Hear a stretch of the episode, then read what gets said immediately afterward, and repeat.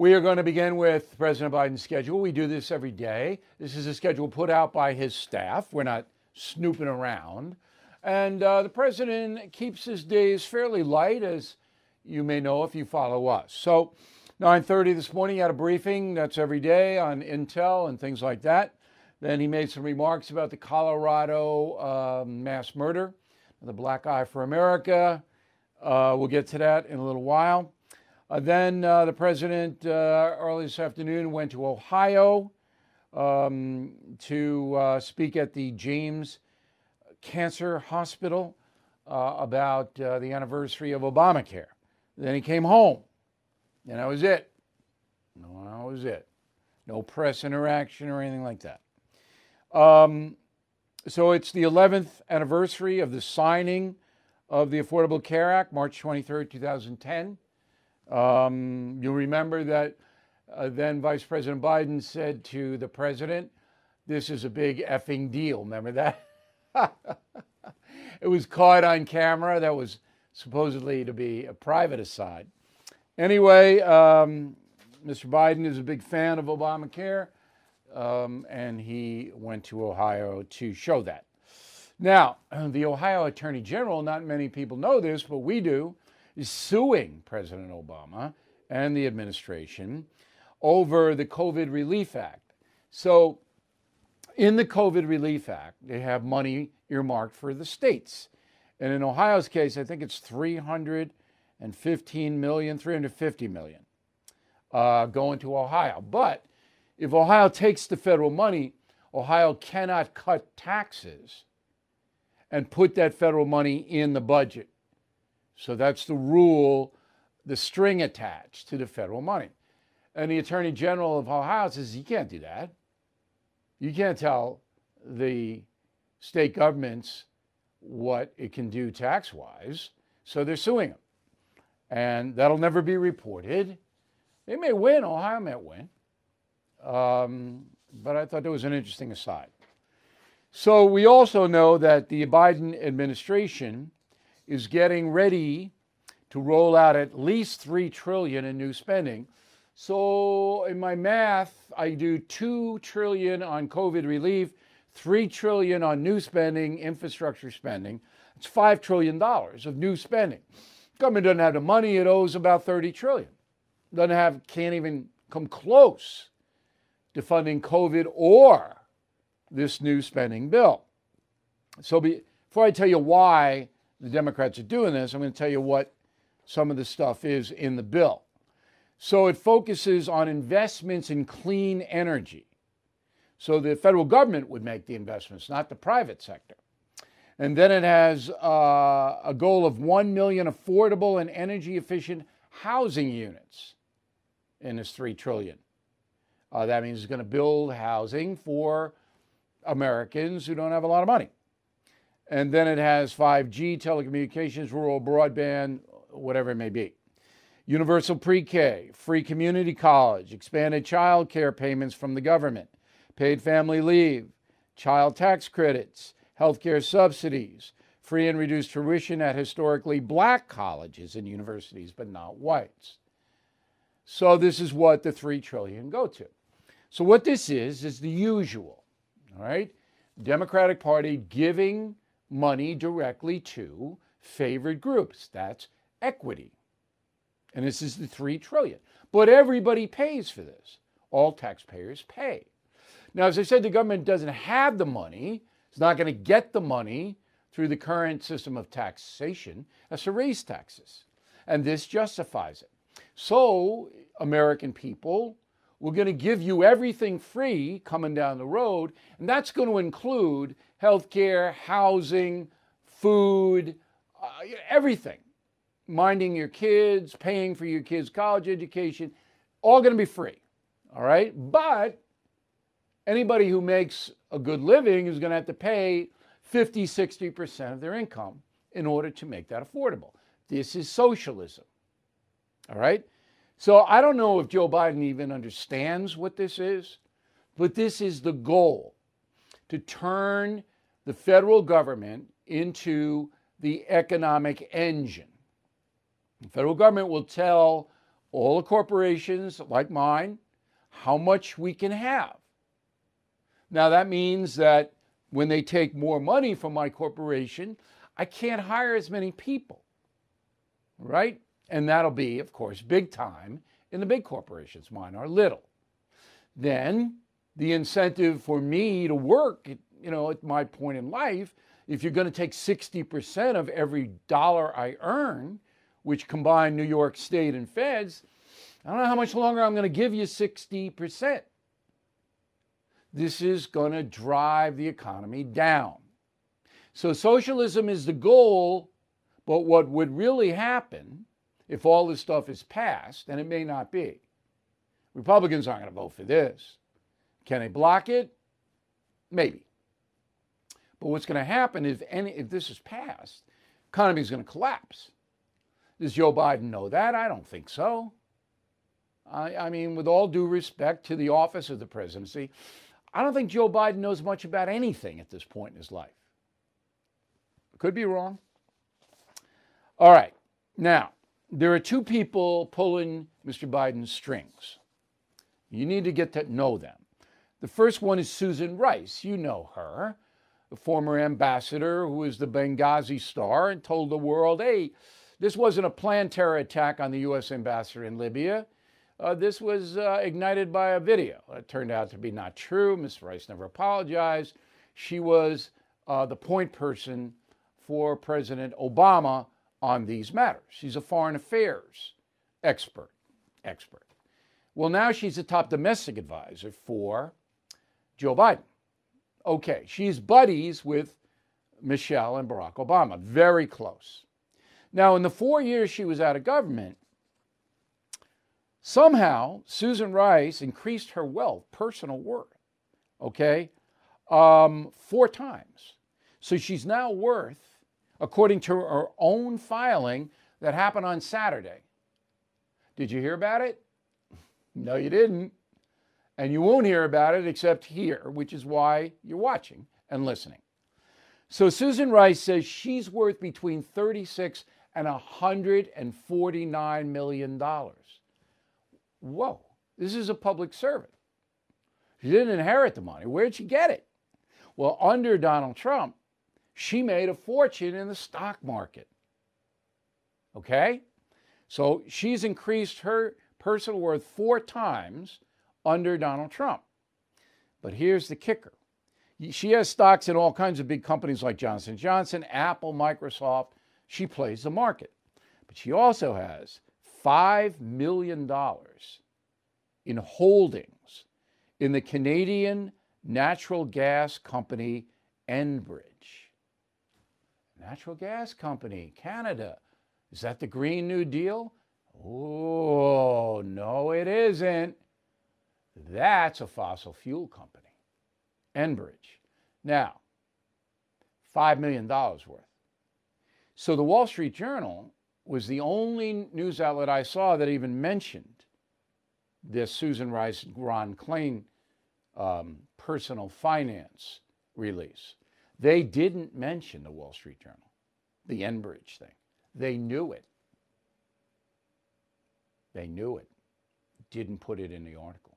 The article is tiny. So you tell me. Now, the Wall Street Journal editorial page is an honest page. Their hard news coverage? No. But at least they ran the article. The others didn't. So Susan Rice made a bloody fortune under Donald Trump's economy by investing in a Canadian energy company called Enbridge. Ron Klain is the chief of staff for Joe Biden. He was chief of staff when Mr. Biden was vice president. So he uh, made a lot of money under the Trump economy too. He got paid $2 million a year, $2 million a year for working for a company called Revolution. Now, Mr. Klain is worth about $12 million, all right, overall. So he made $2 million a year out of government working for Revolution. What's Revolution? Well, it invests in high growth consumer companies, tech companies, health companies, and real estate and hospitality. It's a capitalism thing. They are uh, basically funding companies, buying equity in companies they feel are going to make a lot of money. And Ron Klain made 2 million a year. That's 8 million under Trump when employment was full and Ron Klain had a good job. Now, these are the people that are driving this socialist stuff, Rice and Klain, because they have theirs already. They got it.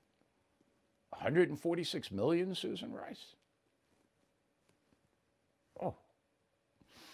Thought you'd like to know. right, let's go to Colorado. So 10 people dead, another mass shooting, embarrassing the United States all over the world. Suspect is 21 year old Ahmed Al Alisa, Syrian national. Okay, Muslim. Uh, no real reason why he would go into a grocery store and shoot 10 people dead, including a police officer, Eric Talley, 51 years old, had seven children. So immediately, uh, Joe Biden um, went out and said uh, no more assault weapons and ammo clips, and you know, we need gun control. That's what always happens. Um, will anything happen in Congress? It'll be a brawl, that's for sure. Now, I told you yesterday with the Atlanta thing that disturbed people, and they are disturbed, don't really need an excuse to go out and kill other people. They are sick. They do it. They can get guns in this country, but all the gun control stuff is not going to really stop that with 300 million guns already in circulation. Right? This black market guns will cost more. Everything is expensive these days, you know that. The government is printing trillions of dollars and consumer prices higher than ever. If the government continues its printing and spending, the dollar could continue its free fall and lose its coveted role as the world reserve currency. Let's hope that doesn't happen. But there are a few things you can do right now. American Hartford Gold can show you how to protect your money, your retirement, your hard earned savings against inflation by helping you diversify a portion of your portfolio into physical gold and silver. Start with a short phone call, and they can have physical gold and silver delivered right to your door or put inside your 401k or IRA. So please call or text them right now. Tell them Bill O'Reilly sent you. Call 877 444 GOLD, 877 444 GOLD, or text GOLD to 65532. Again, that's 877 444 GOLD or text GOLD to 65532. All right, let's go to racism. So I wrote a column called um, Creating Racism. It's on BillO'Reilly.com. It's getting a lot of, lot of buzz. And I'm going to read you a few paragraphs of the column, and then I asked to get a very smart guy an African American guy who's an ex vet, you know, not somebody with a race hustling background. I wanted to get a reaction, and I think it'll be a good discussion. That's coming up in a minute. First, let me quote from the column. According to documents obtained by journalist A.P. Dillon, teachers in North Carolina are being instructed that white cultural values include denial, fear, blame, control, punishment, and one dimensional thinking. Of course, any group could have elements that embrace those things, but for the Wake, North Carolina schools, it's exclusively a white problem. In one teaching session, the argument was made that whiteness perpetuates the American system of injustice. Therefore, teachers should challenge the dominant ideology of whiteness and actually disrupt white culture in the classroom. This incredibly racist point of view is not just on display among the woke in Wake County, North Carolina, it has taken root all over the country.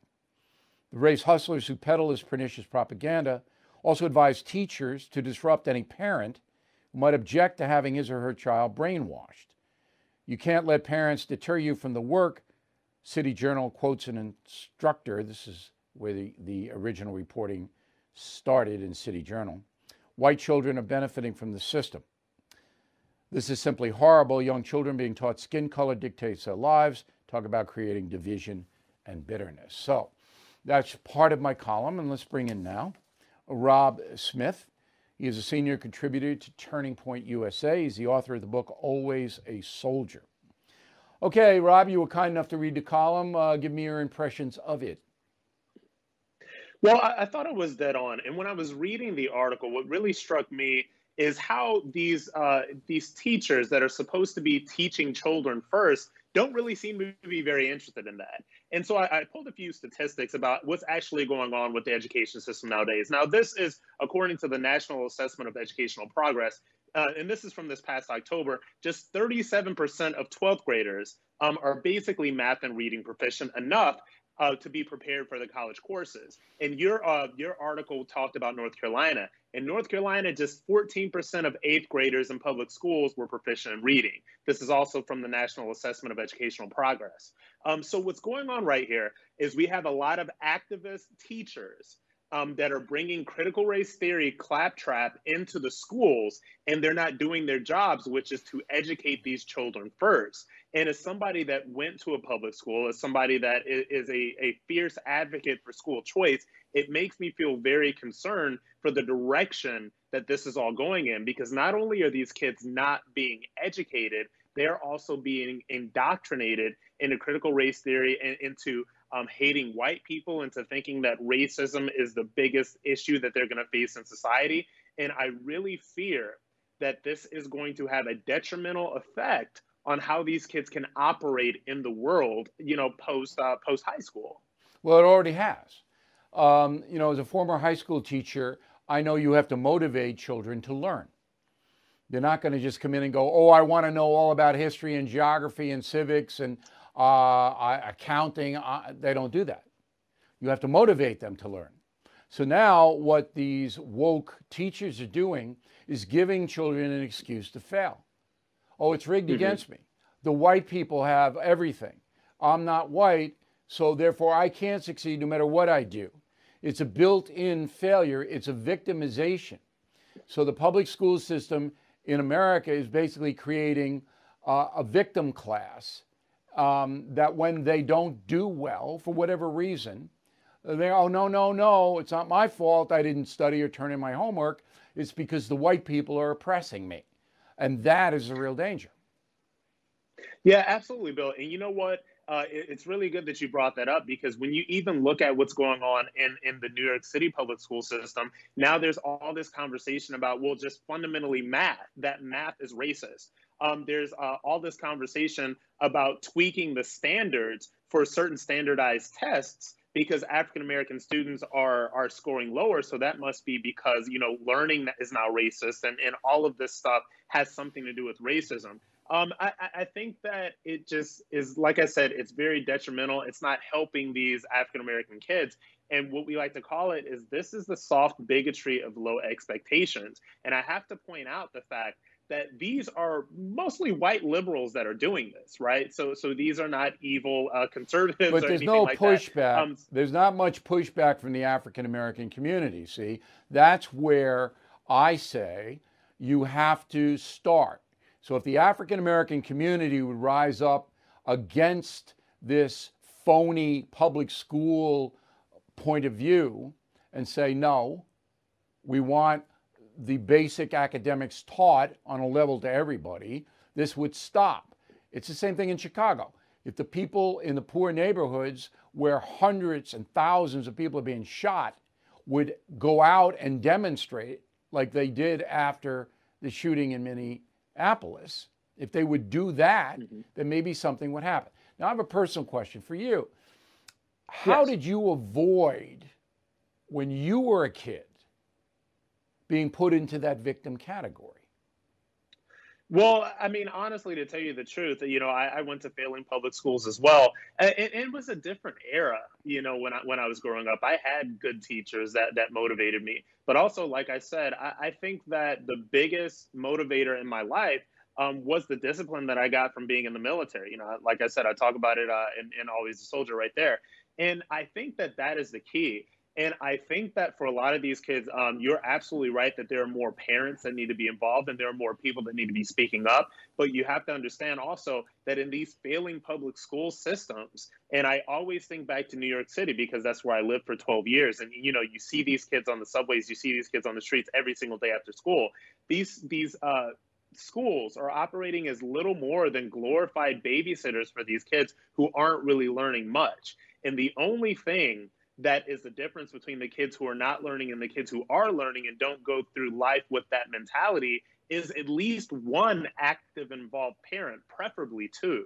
Um, and i think that in when i look back to my life uh, i grew up in a single parent household but my mother was very it was actively involved in my life. She always pushed forward that education is important. And i think that that's another element uh, that that we're not really seeing here. Sure, with a lot Parental, of these parents getting involved. The parents have more to do with education than any teacher will ever have. Yeah. Final question for you, Rob. Um, there is a tremendous amount of bitterness within the African American community, generally speaking, toward the American system. Now, I don't know what the percentage is, but I see the polling and I hear people like LeBron James and the professional athletes that so many children look up to bad mouthing their country all day long, kneeling, not respecting uh, the structure and the traditions of America. That's reality. So the combination of poor teaching, creating a victim mentality among students who need to be motivated, not told they're victims, and what mm-hmm. these kids see um, among the athletes and movie stars and things like that, the rappers, um, it's over almost overwhelming for an African American kid, is it not? You know, it's very overwhelming. I think that there's a lot of sense among Black people in this country right now. And, and like you said, this is aided by media propaganda, by entertainers, by celebrities, by athletes, rappers, whatever. So there's a sense that the American dream is somehow not available to African Americans. And the hypocrisy of this is actually crazy because you would hear somebody like LeBron James pushing out this messaging, but LeBron James has become fabulously wealthy because he has a skill and a talent, and he was able to do that via the American system and via capitalism. And that's the the thing and the hypocrisy that nobody seems to point out. I think that in order to let uh, Black Americans, but but any other quote unquote marginalized Americans realize that the American dream is for them as well. We just need to start speaking up about it. There need to be more voices like mine. I think uh, more voices, particularly on our side of the aisle, um, from people that don't come from the typical background, but learn that conservative values actually do work, learn that loving America actually does work, and learn that the American dream and capitalism and all of that stuff really is for Black people too we need to start getting that messaging out there a little bit more. And I think that this is, you know, this is a good, uh, yeah. Good but if if you do get that message out, you're going to be canceled. You'll be attacked. You'll be branded a bigot if you are my skin color.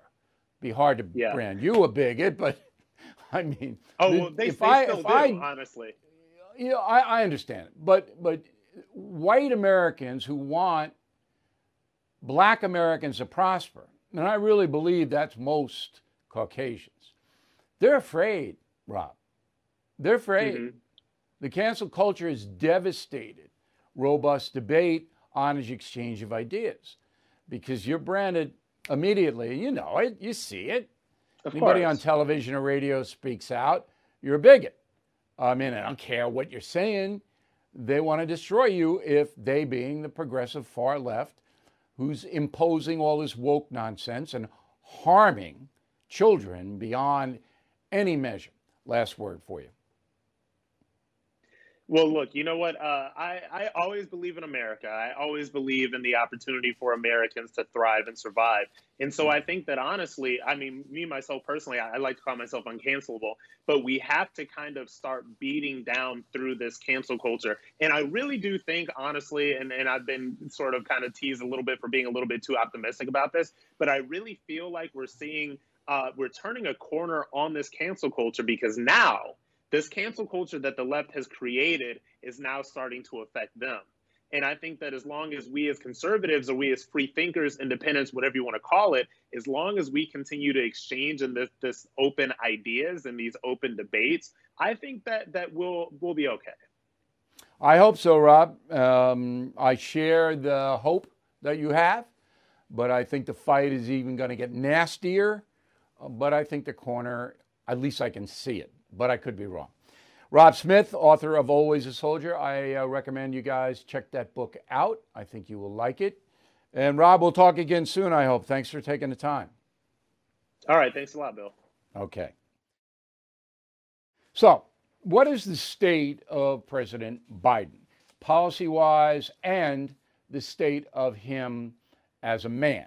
Let's bring in David Pietrusza. He is a uh, presidential historian. He's written more than three dozen books all over the place. He got LBJ book, JFK, Nixon, Harry Truman, Theodore Roosevelt. So uh, David knows his stuff on the presidents. You're a nonpartisan guy, right? Uh, I play it down the middle. A lot of my okay. readers say that, yes. That's what I asked my producers to book. I didn't want anybody who loves Biden or hates him. So he's been in office two months. And now we have a border crisis and gas prices rising every day, which is, you know, inadvertently a tax on all working Americans. Maybe he did or has done some good things that I don't know about, David, but how would you assess his presidency after two months? Well, obviously, I'd give him an incomplete, but it's a bad incomplete. You know, the Democrats focus on the first 100 days, and his first 100 days were the first 100 executive orders, not getting much, if anything, done through Congress. None of the executive orders really doing anything to improve the lot of the American people. And as you pointed out so well, the border is just not a border anymore. It was resembling a border for four years, but not anymore. So, and you know, he's he's a little like the the previous occupant of the White House. Comes in very narrowly, a very combative guy, and neither Trump nor Biden has done anything to increase their uh, majority or plurality or their popularity in in any way, shape, or form. They they play to their base, and that's that's a dangerous game. When in the case of Biden, you won by you know in a handful of states by forty three thousand votes. Okay, I agree with you that both uh, President Trump and President Biden play to their base, but Biden promised not to do that. Whereas Trump, that's right, all day long, you knew he was going to come in and you know with uh, scorched earth. But Biden said, oh, no, trust me, I'm going to bring the nation together. I mean, he said that many, many times. Did he lie? Yes, I think you'd have to say that. Okay. And with the with the liberal, radical, progressive base now of the Democratic Party, he really is is stuck. If he wanted to move to the middle, it would be a very dangerous game for him to to play there and it would be a very dangerous game with the very narrow majority in the House of Representatives and the non-majority in the Senate. So he's kind I don't of know how he moves eggshells, but yeah, I don't know how he moves. Guy. I don't think he can move center now. He's committed to no. the progressives, um, uh, but I said there are three things going to bring him down. By bring him down, I mean that Republicans win the Senate and the House in 2022. All right. And that's coming up fast. The first is the border. And we're seeing that now.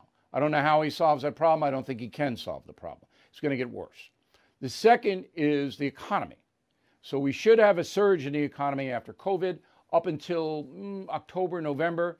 But if he passes the big tax hikes on corporations and individuals, that's going to kick in. Jobs are going to be lost and the economy is going to start to wobble. And the third is this cancel culture business, which is totally out of control. And now we're getting anger. I mean, anger by uh, many, many independent Americans. They don't like this. They know what it is. It's a witch hunt, and it's the progressives driving it. So those are three things. But Joe Biden himself does not seem to me to be on his game, to use a cliche. I don't think Joe Biden knows the unintended consequences of what he's doing. Because surely, if he knew that there was going to be a catastrophe on the border in two months, would he still have done these crazy things like saying, well, yeah, we're going to pay for all your health care. Well, yeah, you can stay here as long as you want, asking for asylum. Would he have done that if he knew this was going to happen to him? I think he, like you say, he is trapped, and the people below him or around him who are making the decisions are now so ideologically driven that that they have no choice to, except to do these policies which have no basis in reality and which you know never examine the second or third or the fourth effect after what they do.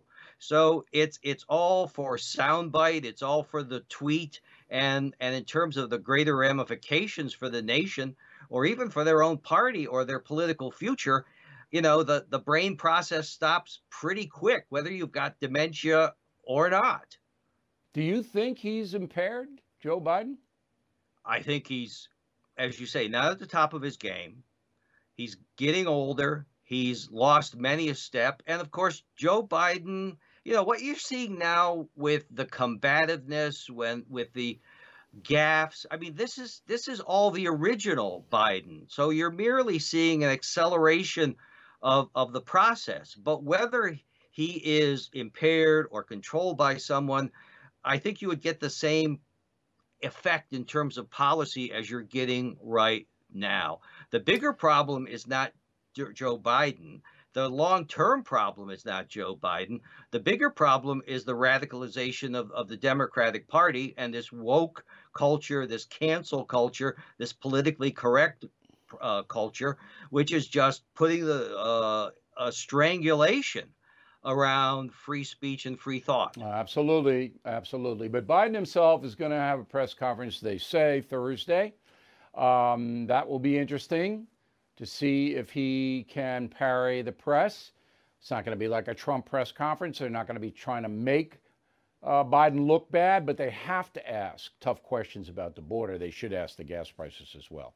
David, thanks very much. We appreciate it. Uh, very uh, nice interview. I really enjoyed it. Thank you very much. I'm Mike Slater from the podcast Politics by Faith. This is a crazy time in our country. It's stressful, a lot of anxiety, and it's going to get worse. And I realized that one of the things that helps me take away the stress is realizing that there's nothing new under the sun.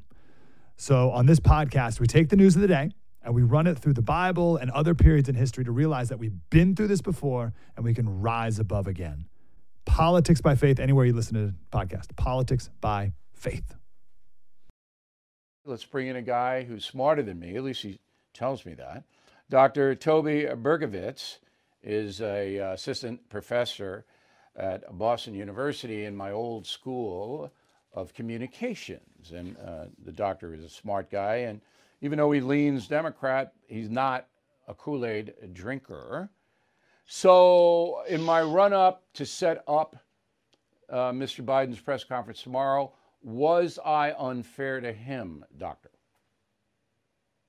No, I think you were quite fair. And I think you, in fact, analyzed how the press tends to deal with these situations. Um, it really is home court advantage for the president. And unless the president messes up, he should be able to handle this. Um, the thing about Joe Biden is what presidents like to do is a monologue. Um, Obama was a master at that. You ask a question and he runs down the clock if if Biden does that, Biden probably will cause himself more trouble than if the press, in fact, asked him additional questions. So I think that's a trap that Biden could fall into. Because he'd make gaffes if he starts to do a monologue? Is that what you're implying? Because he'll sort of wander away from the talking points. Uh, and what's really important for the president is to be crisp, try to answer a question as best as possible, which most of the time for most presidents is avoiding answering the question. Of course, Trump did the exact opposite. Trump just went hammer and tong uh, fighting with the press. That's very different from what most presidents do. Why do you think President Biden delayed having a press conference for 64 days? He basically just stalled. And in fact, if I was working in the White House, that makes a lot of sense. Um, you know, you want to do no harm.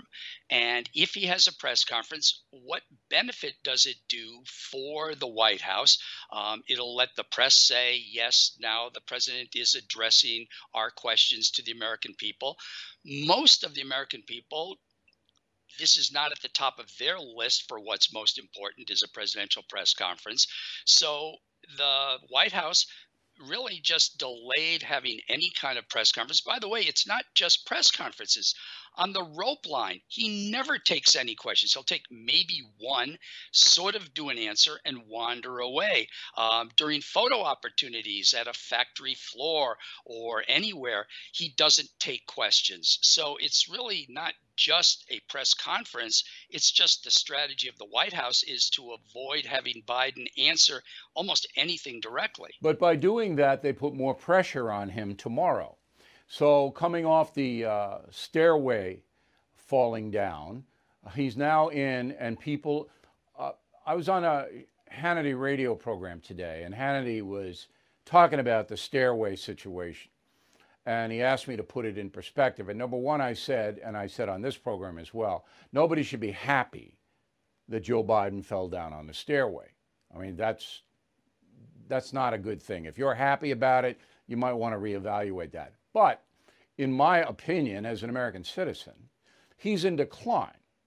Joe Biden's in decline, physically and mentally, from what I've seen in 64 days. I could be wrong, but that's my assessment. If tomorrow he doesn't come off, as you put it, crisp and able to parry, then that's going to be on steroids that he's in decline, is it not? Yes, there is a lot of pressure on Joe Biden to do well, to show that he is in command of the facts, that he can articulate his point of view. And when reading a teleprompter in small bits, he usually can do okay. What he will do is try to show empathy and compassion. That's really been his MO uh, during any of his speeches. But if asked a specific, challenging question that he needs to answer yes, no, back up with facts, that could be problematic. Yeah, he's not going to do that. He's going to blame Trump for everything. I, I think. I don't think he'll get away with that with the American people because that'll be the, if he does that, that'll be the headline. I mean, all the news organizations will take that and they'll say, look at this and all of that. Do you expect him to blame Trump for everything? He probably will blame Trump for the mess on the southern border. Um, that has been the strategy, and he doesn't want to take responsibility for the situation that we're in now. So, yes, he'll do that. Um, you know, by the way, we haven't really spoken at all about COVID, um, about the vaccination rollout. Um, I don't know about you, Bill, but I'm mighty darn excited that I can have a hot dog in my backyard on yeah, the 4th I am of too, but I know that the press, going well. the press isn't going to go there very much because it's fairly well defined. All right, what's happening now? There's not a lot of controversy. People are getting vaxxed. People, uh, as you just said, are looking forward to being uh, normal again. I don't know the press is going to do that, and it's a tee up. You give uh, you give Biden a COVID, he's just going to run all day. Well, we did this, we did that, we did that, blah blah blah, da, da. You know, it's not like well, Anthony Fauci is saying stuff that isn't true. They're not going to do that to Biden. So I expect it's going to be border, and then it's going to be guns, and that's a tee up to Biden too. But here's my, my last question for you. And, and again, we really appreciate your time. I know you, how busy you are, Doctor. So, my assessment of the White House press corps is they wanted to hurt Donald Trump. That was what 80% of them were in business to do. It wasn't about getting information or giving the president a fair say. It was make him look stupid. And I know uh, as a fact that those people were ordered to do that by certain news organizations. Do you concur with my analysis? Yeah, this is a really slippery slope for the White House press corps. On the one hand, they can't look like they're lapdogs, which most of the time they are. But none of them want to be the one who is the one who started bringing down the Joe Biden White House. Uh, so they sort of have to ask a somewhat challenging question, but none of them want to ask the question that is going to be a mess that's going to cause a big problem. Uh, that just isn't in their wheelhouse either. Yeah, but you you agree with me? They wanted to hurt Trump, generally speaking. Oh, absolutely. Okay, um, and Oh, that not, not generally that's speaking. that's the big difference. Um, Peter Doocy of Fox News, he will try to hurt Biden. Let's be honest, he's going to try to hurt him. But I don't know if Doocy's even going to get a question. Um, because the Biden people know that he's going to try to hurt um, the president. Uh, always nice to talk to you. Give my best to everybody at Com. They still remember me up there uh, in Boston U? A- absolutely. Yeah, I don't know if that's a good thing. All right, Professor. Thanks. For, well, thanks very much for helping us. great seeing you, Bill. Okay. All right. Last week, here's the final thought of the day. I mentioned that the urchins and my urchins think I'm the strictest parent in my Long Island neighborhood. Well, a lot of people saw and heard that, and now there's controversy because all the kids are saying, no, Mr. O'Reilly isn't as strict as this other lady is. She's stricter than Mr. O'Reilly. So it's like a big thing back and forth here. So I know the other lady and I know her urchins, and all those urchins turned out really well. So if she's stricter than me, good for her. I don't think I'm that strict a parent. All right? I'm not demanding anything other than the urchins be responsible. We have one rule. We have we have rules like got to clean up your room, you got to keep your person neat, uh, you got to go to church. You know, we have that, but nothing onerous, just regular rules. But the one thing that I absolutely have imposed is the O'Reilly philosophy. If you say you're going to do it, you do it. Even if it's a little thing, even if it's, well, I'll text you. You text. That's our philosophy. If you say you're going to do it, you do it. Now, strict, that strict, I'm just trying to lay a pathway to success. And I believe parents have to have rules in order for success to happen on the urchin front. We'll see you tomorrow.